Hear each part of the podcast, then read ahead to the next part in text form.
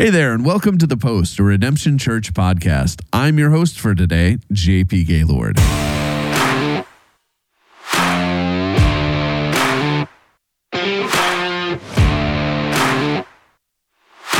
We've got a great show for you today. We'll be touching on listener mailbag as well as some quotes from Josh's sermon this past Sunday. Today we are joined by Justin Kemmer. How about that global warming? It is hot out there. Charles Kirby, Hey, everybody. also known as Charles Darwin, uh, when it comes to Or leftovers. Swindoll, or Spurgeon, whichever Charles, Charles the Great, whichever one you want to call me. Charles likes changing his last name, and Josh Tovey. It's good to be back with everybody. It's been a bit. It has been a while. When was the last time you were on? I, you know, I did the little worship game for a few minutes. Yeah, you did play the worship game. We did have some questions about that that we'll address in just a moment, but a more pressing issue is what's your favorite ice cream? Josh, we we asked this. We had a guest worship leader. We went around and said, "What's your favorite ice cream?" And everybody got to give their favorite ice cream except you, Josh.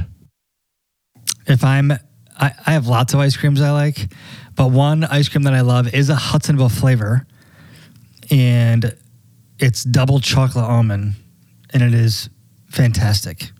What makes this stand out? The chocolate is double.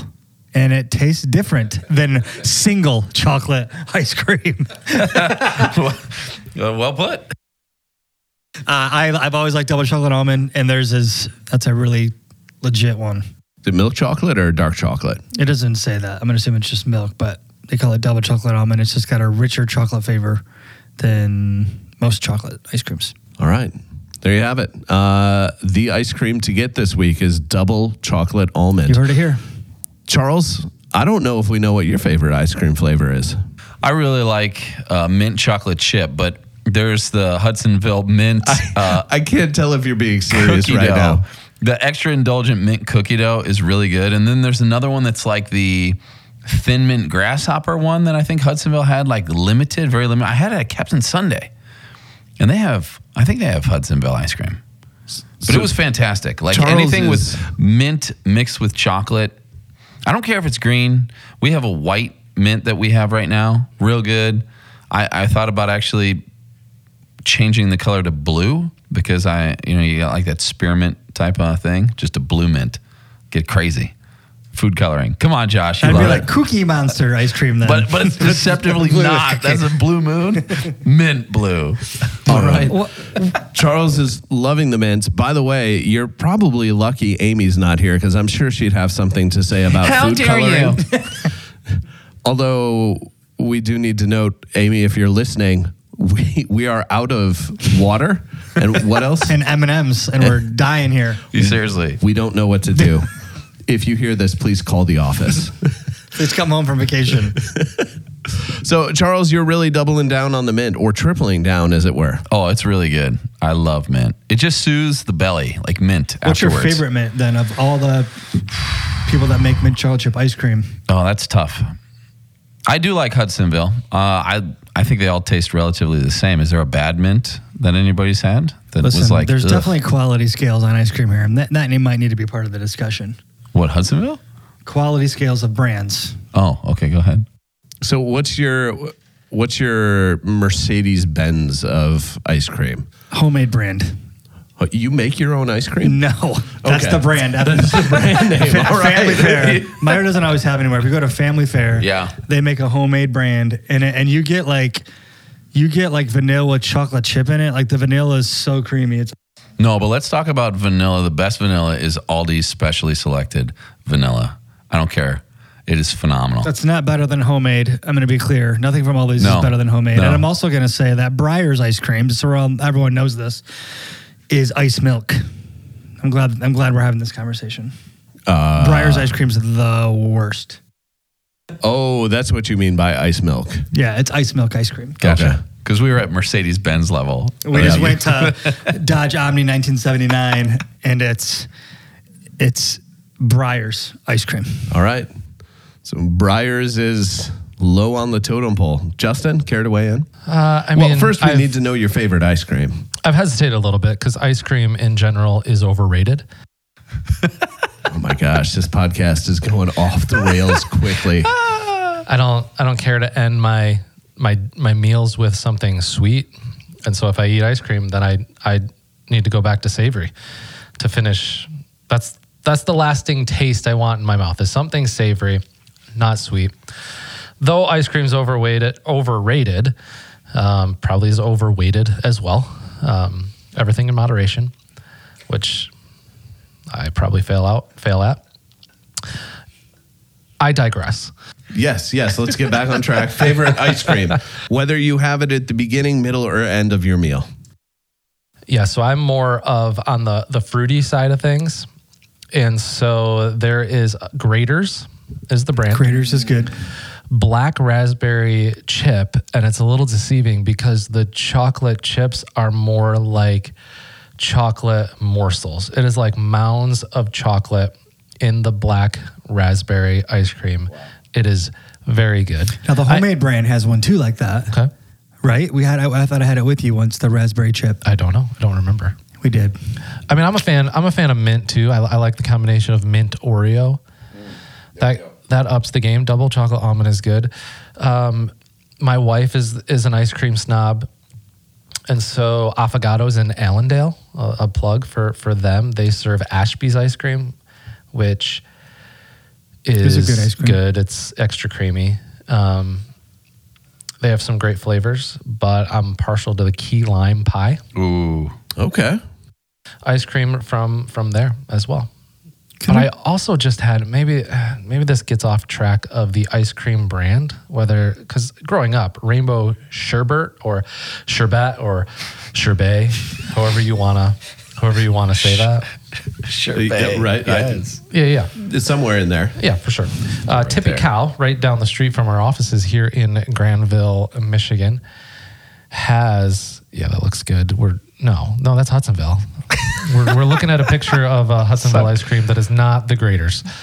I'm just saying it's extra indulgent. You should try that one. I just had a, a, a delicious strawberry lemonade sorbet from hmm. Tippy Cow in Grandville. It was kind of in the lane of a, of a frosted lemonade, if you will, from Chick fil A. It was All right. delicious. Now back to the ice cream discussion. Hudsonville has so many flavors that you can't get at the store. You have to get them at ice cream places. So I'm a big, also a fan of chocolate and peanut butter. Reese's has always been my my favorite candy, and so any chocolate peanut butter combo is good.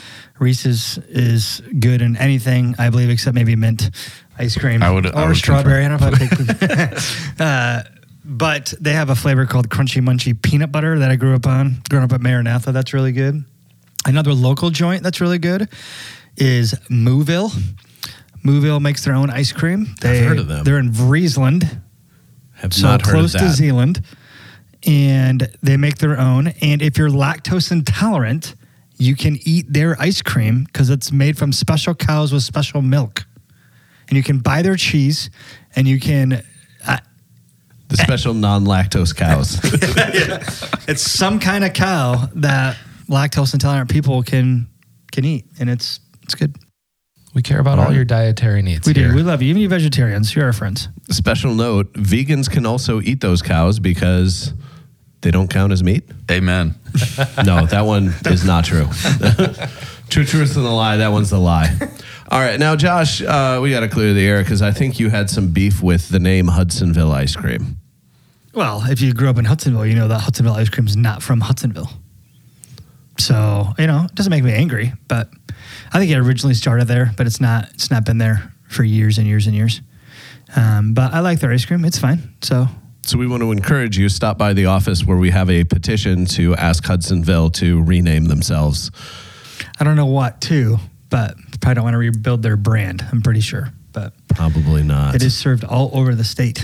So Yep. All right. Well, quick question. Last question about ice cream is if you're having a party, we'll say there are 20 people coming over, what's your strategy to choose the ice cream flavors? Do you just go standard, chocolate, vanilla, maybe some strawberry, uh, or do you get really exotic? Justin. You don't get the Meijer tub of vanilla. You certainly don't do that. That's called not Listen, loving your neighbor. th- that's you going for quantity over quality. That has a purpose for milkshakes. That's about it. We've decided to not go for the classic Neapolitan, where there's a convenience there where you can offer three flavors out of one tub. but what I would do is actually axe just the ice cream.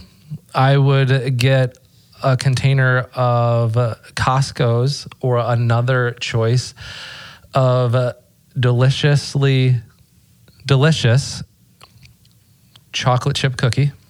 Great use of adjectives there. You get a very good chocolate chip cookie, or maybe even a, a double chocolate chip cookie. You get your favorite vanilla ice cream with its mixes or chocolate ice cream. You let the ice cream soften a little bit, and you make your own chipwich, putting that delicious ice cream inside of two great cookies. You wrap those back up, refreeze them, and when your guests come back, you have a classic chipwich or ice cream sandwich, if you will. Will you invite me to your next party, please? Yes. I'll ma- Awesome. I'll make you a chipwich. Charles, what's your strategy? We usually go something simple like a chocolate chip, like uh, cookies and cream. That's what I meant. Cookies and cream. And then something like uh, vanilla and chocolate. And then maybe a mint, because those are just classic flavors. So right now we have Mackinac Island fudge, mint, chocolate, and vanilla. And we bust them out. And that, uh, I've never had people complain. Okay. Either they say, "Yeah, I'll have a little bit of that," because you can even put it on stuff. Like if you have a pie, you put a vanilla on it, Yeah. something like that. So usually other people bring desserts or thing, and you just have the ice cream just in case. Yep. That's good. All right, Josh. Double chocolate almond. And that's all we offer. If you don't like it, more for me. I like that. That's not bad. Yeah, I think uh, Charles, you're onto something with the uh, the vanilla, and then maybe get uh, a th- few niche flavors in there. Yeah. Niche flavors. We What do like the Costco has a very great vanilla, was what you mentioned, right? Did you mention that with your cookies? He mentioned the cookie No, you, chocolate you go for chip. the cookies, but you if you don't want to make another stop, you can get their great. They have they have great vanilla They ice have cream. really great vanilla ice cream, just in general. So Well, there you have it. I mean, you knew that we were here for spiritual advice and counseling and things like that, but we are also here to help you solve your ice cream questions. You're welcome. So please feel free to call into the office and ask for Charles Kirby. Uh, well, let's move off, move on. Uh, we had a question pushback might be a little bit too strong. A comment, we'll call it, on a game we recently played. We played a game called Is This a Worship Song or Is It a Love Song? And uh, I think we had a good time. I forget who won that, but uh, it was a good time. Justin won that. That's correct. Uh, and the question that came in is uh, this person said they loved the love song or worship game a few weeks ago. So they did like it.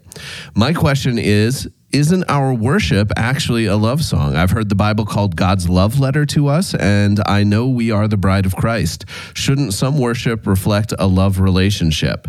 Also, David's psalm of thirsting for God and finding satisfaction in Him feels very intimate. I think very much there's love language involved in songs. I think the difference of what we're talking about is making sure the object we're talking about is clear. Okay. So if the object is the Lord and we're using words and uh, phrases of affirmation about his character and about who he is, and it's clear we're singing to him, that's the difference, I think, between that and a normal love song.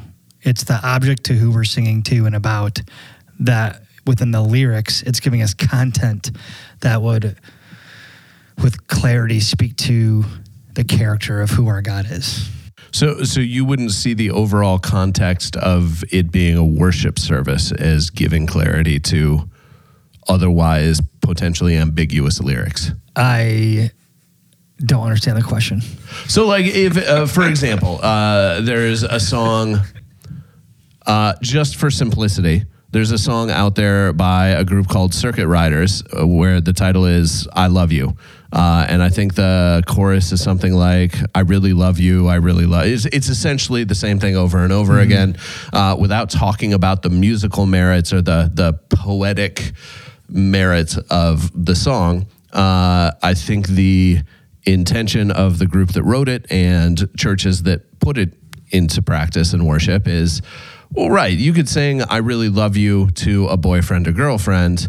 You could also sing that about Jesus, and we're really hoping that, given the context, uh, you understand that we're singing to Jesus and not your boyfriend or girlfriend because we're in church. I think we just have a conviction and redemption to uh, lead in what we sing with clarity. Okay. So we don't want you to have to guess if you're singing to your spouse or a boyfriend or girlfriend or the Lord. We would like it to be clear. Fair enough. So, Fair enough. Um, and so that's a, I think, uh, intentionality that we would have behind the songs that we sing. Although I do believe in what they're also saying that it is out of a love for the Lord, Mm-hmm. and we are His bride. Those are all true statements. Uh, David's psalm, he he's very intimate in that. So I agree, right? And so um, I think it's, I think that's how we would approach it. All right. So just to be clear, uh, Charles, you're you're not going to be closing your eyes and singing Rick Astley's "I'll ne- I'm never going to give you up" and singing that in worship to Jesus, or No, or hearing the. Lord sing that over you. well, that that is a great song, and I'd rather just listen to it for the sake of enjoying it. But yeah, probably not applying it necessarily.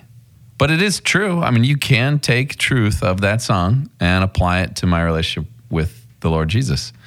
I wouldn't say that it's worthy of church communal worship. Okay. But there is this aspect of I personally can listen to something and go, wow, that's an echo of the Lord's love for me. And I think that's okay. Okay. Rick Astley tapping into the heart of God. Never gonna.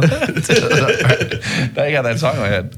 Oh, and you bring out a really interesting distinction too. I think is the difference between personal worship and corporate worship, uh, which it sounds like Josh you were you were alluding to in your answer as well. I was alluding to corporate specifically, though. Yeah. You know what I mean? So I think that's, we want to be clear, I think, on the corporate side of it. But I think the Holy Spirit can use all sorts of things to bring worship back to the Lord. All right. Well, excellent. We hope that answered our listener's question. If you did not get the clarity you want, uh, please give Redemption offices a call and ask for Charles Kirby. All right. Um, I think we're going to move into a brief discussion on some things that came up in the sermon. Uh, Josh, one of the quotes uh, that really stuck out to me uh, that I'd like to dig into a little bit here uh, is you said David's greatest concerns are not what's happening around him, but what's happening in him. I was wondering if you wouldn't mind unpacking that a little bit, uh, and then maybe we can talk about what does that look like and why is that such a struggle for Christians. Yeah, and the Psalm 63 is what we looked at this past week. And David, the context of the psalm really matters. And David's on the run in, in the wilderness in the desert, and he's running from his son Absalom. Now, David was king. He had everything that a king had. Um, so he would have had, you know, the uh, a palace, a, a crown, a thorn, or a throne. Uh, he would have had a people. He would have had authority. He would have had control.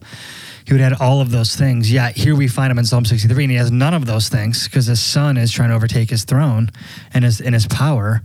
Yet what he's most thirsty for in the desert experience is not even anything he had with the role of being king or even water. He's actually got a thirst and a hunger more for for the Lord more than anything.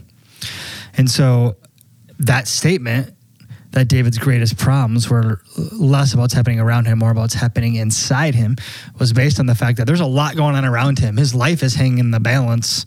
His own son, think about how painful that would be, is, trying is trying to take over, right? And yeah, in light of all that's happening, he's not saying that's his greatest problem. He is saying, God, me me being right with you, me finding satisfaction in you is of utmost importance to me when I think about other aspects of scripture, I think about like James 4 1 that mentions why is there quarreling amongst us? Because you look at our world right now, it's a it's a joke. Like it's crazy what's happening in our world. Yet what a time for the church to be alive. You know what I mean? And so there's things happening that are that really push and pull and everything that we believe about our God and about the Bible and and it's it's a great time for the church to be here to take stands for what is right and and what is in tune with the Lord. But in light of all that, all the quarrelsome that's happening, James 4 1 tells us about the quarreling that's happening. We must remember first and foremost that there's a there's a war waging within me. and I, and I think that's where it starts, you know. And I think we get the inside right with the Lord, that will then inform everything we're we're experiencing around us.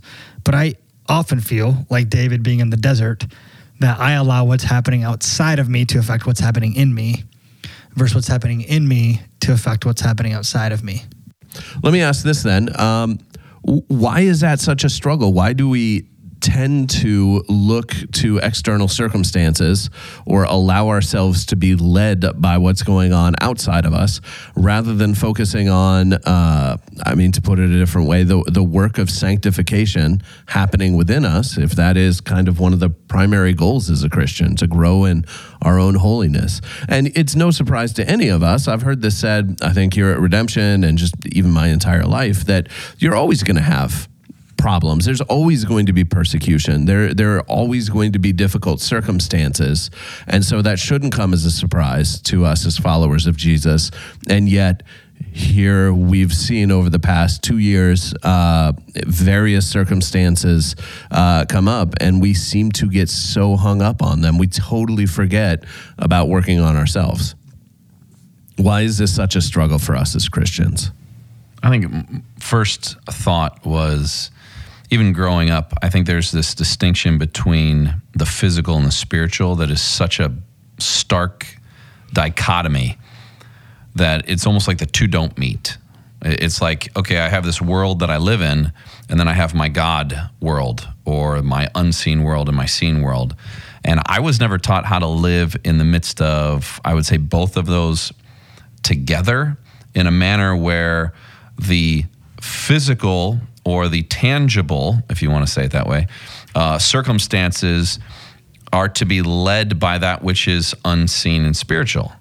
Like it seemed like Monday through Saturday was typically you do what you just do because that's what you do. You're a human. You're called to work. You're called to go to school. You're called to do those sort of physical things. And then on Sunday, that is the time when you cared for your soul. And so often, I think personally, there's an unrealistic expectation of what Sunday is supposed to do in terms of healing, reprieve, refreshing, and you're inundated six days out of the week with that which is the physical circumstances of your life. And you don't necessarily see Sunday or the spiritual having much influence, to put it in yeah, it just doesn't seem to, the two don't seem to meld together very well. So it's a kind of compartmentalization. Yes. Okay. Yeah. Yeah. Oh, Josh, you brought that up as well. Uh, the idea of compartmentalizing your life. Um, would you mind r- refreshing our memory on what exactly you had said about yeah, that? we we kind of talked hard about how we can we talked about this progression that exists in the psalm with the three my soul statements, right? And I think what often happens, and I think we see it a lot in our city, is how the progression plays out and what your soul will pursue is going to be based on if your life is centered on you or centered on the Savior. Right. And so we see David having a striving after the Savior to be center. That's why he cares about what the Savior cares about. Right. And we saw God's power, God's glory, God's love had a significant impact on on, on David's life. Um, yet for us, even in self-centeredness we can still quote unquote pursue the lord be a part of church go to a small group serve the lord give our money. We can do all sorts of things but we're doing it to find something in it to fill something in us in a certain part of our life. But we don't want all that jesus is. We want certain parts or aspects of what, who jesus is. And so we compartmentalize him to certain parts of our life to but we still want to rule and reign over that, right? So we just talked about how that's actually a way of dethroning Jesus. It makes the good news a nothing news, really. And so, yeah, I think it's something that we battle and something we struggle with uh, in our culture. Um, another way to say it would be, would say like the buffet style of the God, buffet style of Jesus, right? I'll take this, I'll leave behind that. I'll take this, I'll leave behind that. You know, and I think that would be another example of compartmentalizing. And there's probably others that that we could have, but maybe you guys have some other thoughts on that. I was just thinking about the fact as you're saying that it sounds like, and this is this is a um, we, we naturally are born rebellious against God and His ways, by nature, children of wrath, but also as Christians, so those who are saved are being transformed, and maybe some of it is even like I think of most of the people I've talked to, like even older aunts and even grandmothers in a family, they just never been taught these things. They just, they just don't know. It has always been kind of flavored this direction towards this is what it looks like to be a Christian. And so if we're looking at this psalm as that which is a, a total or a holistic approach to following Christ, I would ask the question, what does it look like for us to actually help people understand how to how to do that on a regular basis? Because we do come in with these assumptions of what it looks like, air quotes, to be a Christian. But if we just by nature do what we're taught, then we have to be taught otherwise. Is this just the delicate balance of there are certain things that it should probably look like to be a Christian, but we end up flipping that into if I want to be a Christian, here's what I'm supposed to do? You know, it, it, if if I truly cherish the Lord and and love Him and have Him at the center of my life, then yes, I'm going to read the Bible. Then yes, I'm going to pray. Then yes, I'm going to go to church. Then yes, I'm going to talk to others about Jesus. Then yes, I'm going to serve the people around me. And rather than saying, well, this is kind of the overflow of my love for Jesus, uh, the compartmentalization says, well, how do I hit these metrics, if you will? Uh, okay, uh, yeah, sure, I'll join a small group. Yeah, sure, I'll, I'll, I'll carve out my 5, 10, Yeah. 15 minutes of quiet time so that when people ask, I can say, yeah, I'm reading through the book of James or whatever. Uh, and we, we've kind of flipped that. Well, this is the result of my love for Jesus into, see, this is, I, I love Jesus because I'm doing these things. So Yeah. now I can go do, do what I want. But the other kind of frightening thing about what you said, Josh, uh, is as you describe compartmentalization, my fear, and this is uh, maybe more a reflection of my own life uh, and not meant to be uh, uh, judging other people who I don't know and I can't see their hearts. Uh, my fear is that this runs pretty rampant, even among Bible believing, gospel loving evangelicals. I think it's scary. And that's why when we talk about David being in the desert at the end of verse one, as in dry and weary land where there is no water, we just ask the question out loud Have you ever been in the desert spiritually? And we all experience that, right? There's times where I'm not thirsty really for the Lord at all, but I'm still going to do the motions and still do what I do. And I think God can even work through just me going through the motions too. I think that the Spirit's not uh, hindered by that. But but I think if, you know, bringing up the Christian life, like Charles said, I think basic questions do you thirst for the lord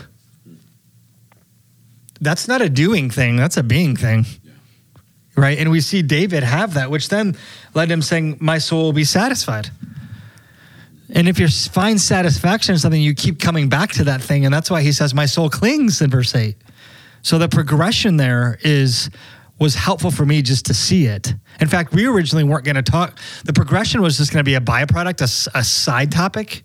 But then I came back on Thursday, and I'm like, I think this needs to be the focus of that to actually see the cycle more clearly.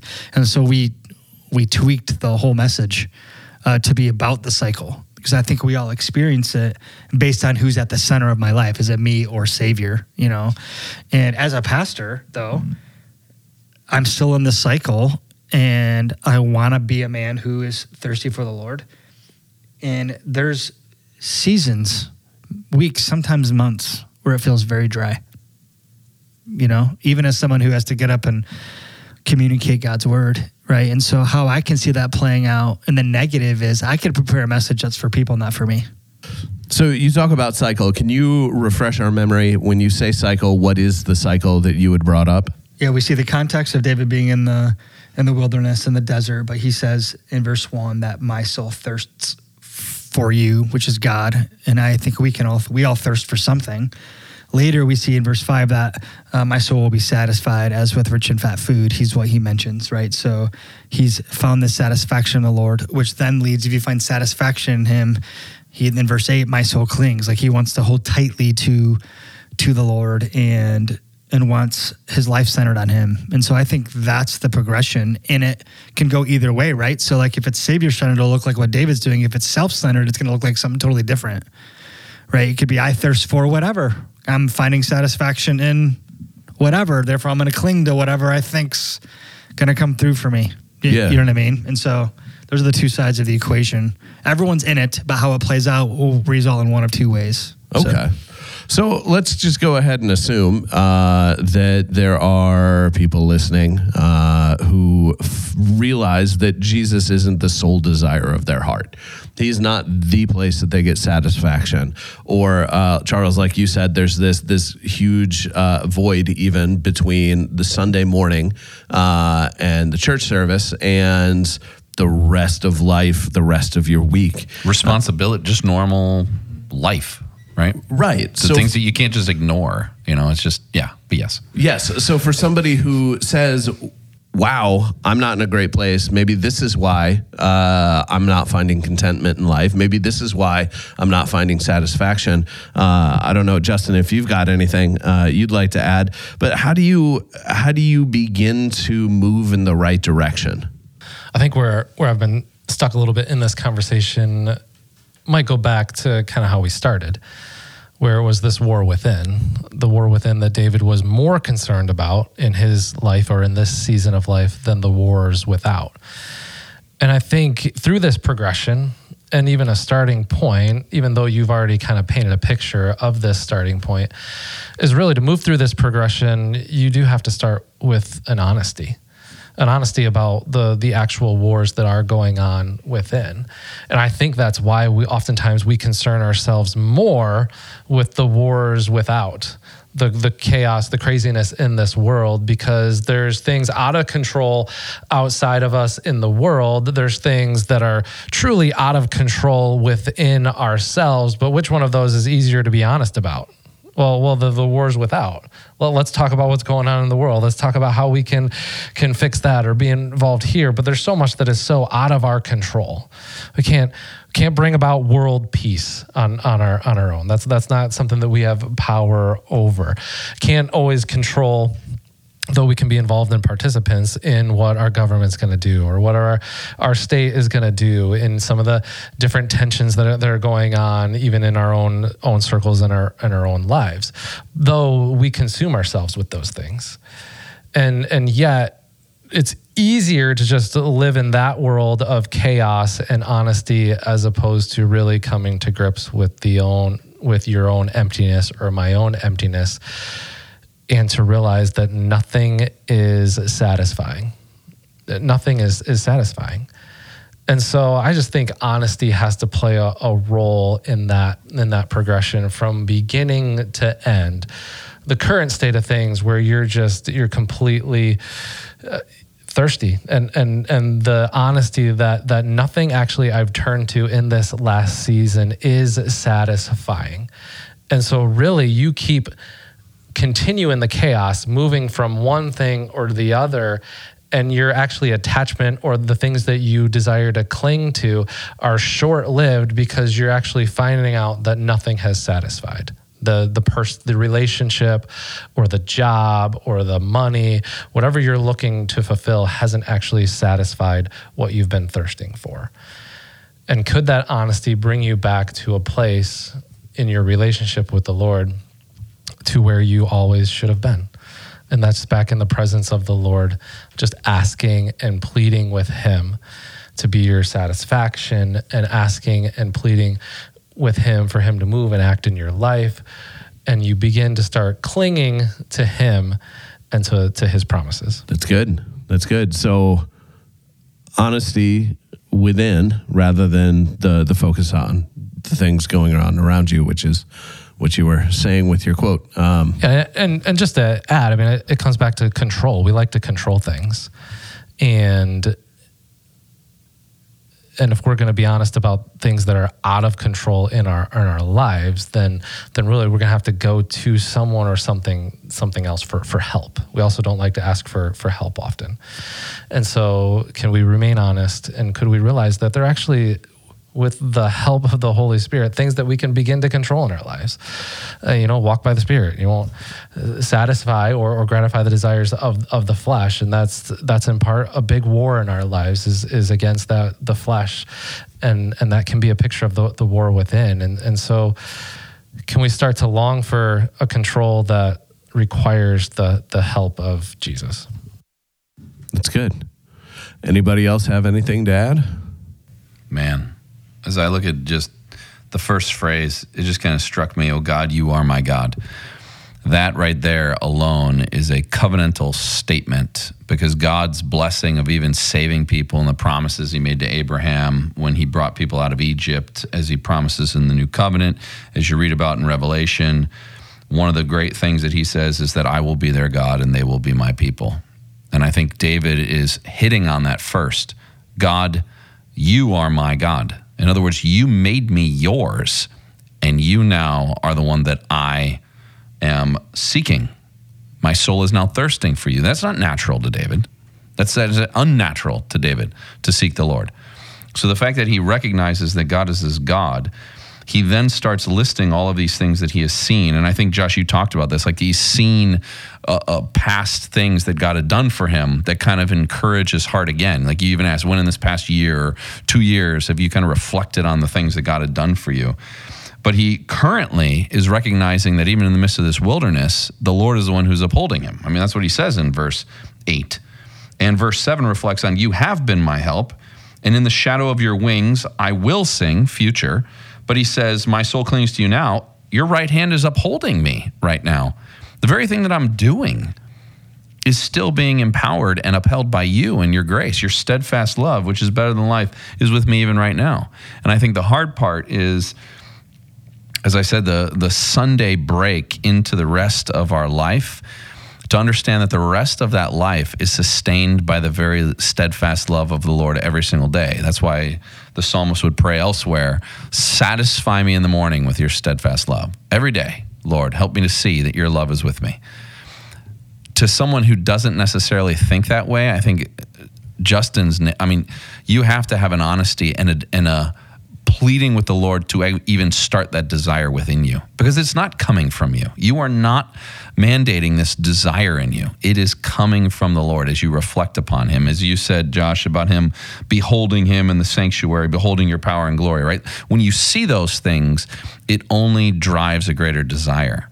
And perhaps it is just asking the Lord, Lord, show me more of who you are. Show me in your word wonderful things that I can know about you. Show me throughout my day things that you have done and help me to be thankful for those little things that you're doing. I air quote little because they're massive. I mean, he's sustaining you currently uh, in grace and mercy. But yet we forget those things because it is not something that explodes into our life.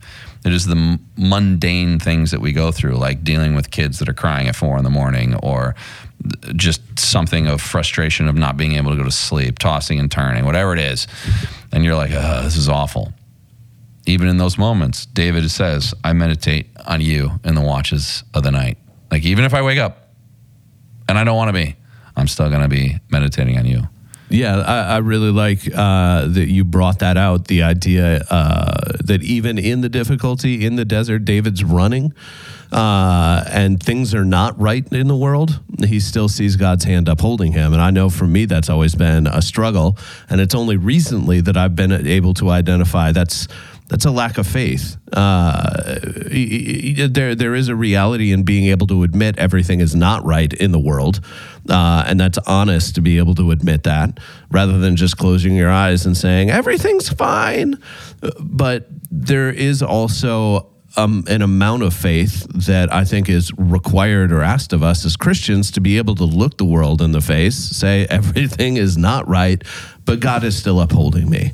Yeah, I'm going through this battle with a sickness, and that's not right, but God's still upholding me. Yeah, I'm on the run from my son who has taken over the kingdom. This is probably not anybody in our listening audience's scenario, but but God is still upholding me. Uh, and even in the the the big difficulties in life or the little difficulties of life to acknowledge the reality of yes, everything is not right in the world, yet I trust and I affirm that God is upholding me. And I've always struggled personally with the God is upholding me in this, uh, and I think it's really been that for me is is is a key. Uh, recently, I feel like I've just found a lot of contentment in the Lord, uh, and it's not because the world got better. Uh, it's because. M- I feel like by faith I was able to say, yeah, God is still upholding me. Um, so, for what it's worth, uh, I, I appreciate that part of the psalm. I think we, you know, how to break the cycle is a and start a new pattern, a new rhythm. You know, Charles mentioned these things aren't natural to us, which is so true. That's why we have desert experiences because we don't always spiritually desire the things that the things of the Lord. We live in a world that's broken and we walk around in a broken flesh that desires the opposite of what David actually is desiring here. And I think it's just acknowledging and on, uh, when I talk about the, the just to mention the honesty piece, honest about what? I think uh, honest about where you've tried to find satisfaction and you know it hasn't worked. Yeah. Like just tell someone that. Make a list of the ways that you've with honesty that you've tried to find satisfaction because what you'll find is what we've all found and it's like a prison cell, honestly. In fact, I call it like living on the cell block of dumbness. That we look for things that we look at things that don't satisfy, hoping that somehow this next time they'll satisfy. I do it all the time. Y- y- You know what I mean? I'm dumb sometimes. You know, like those things were never meant to actually do what you want to get out of them. Yeah, I still keep going to those things. You know, and so I think there's an honesty to say these are the ways that that I pursue some kind of satisfaction and I'm never getting where I want to get.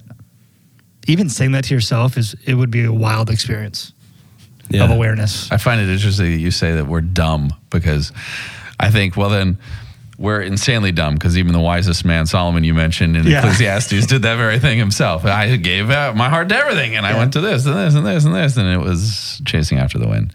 So if he's the wisest dumb guy, then we're Super super, dumb. dumb. right, right. W- Would you even put double chocolate almond ice cream on that list Yes. of places He has you've to. gone? I, I'm pretty positive when you get into the pearly gates, it's going to be here's a here's a double scoop. Double scoop. I like it. I'm not going to be able to guess the flavor. I'm just going to know. All right. Well, uh, I think we've gone a little bit over today, uh, but we want to thank you for joining us here on the post. If you haven't already, we'd encourage you to click follow, subscribe, or like on your podcasting app to make sure you get notified when we release an episode. If you have any questions or comments, we'd love to hear those. Just connect with us via email, info at redemptionmi.org, or you can send us a message on social media at Redemption MI on Facebook or Redemption Church MI on Instagram. Until next time, have a great week.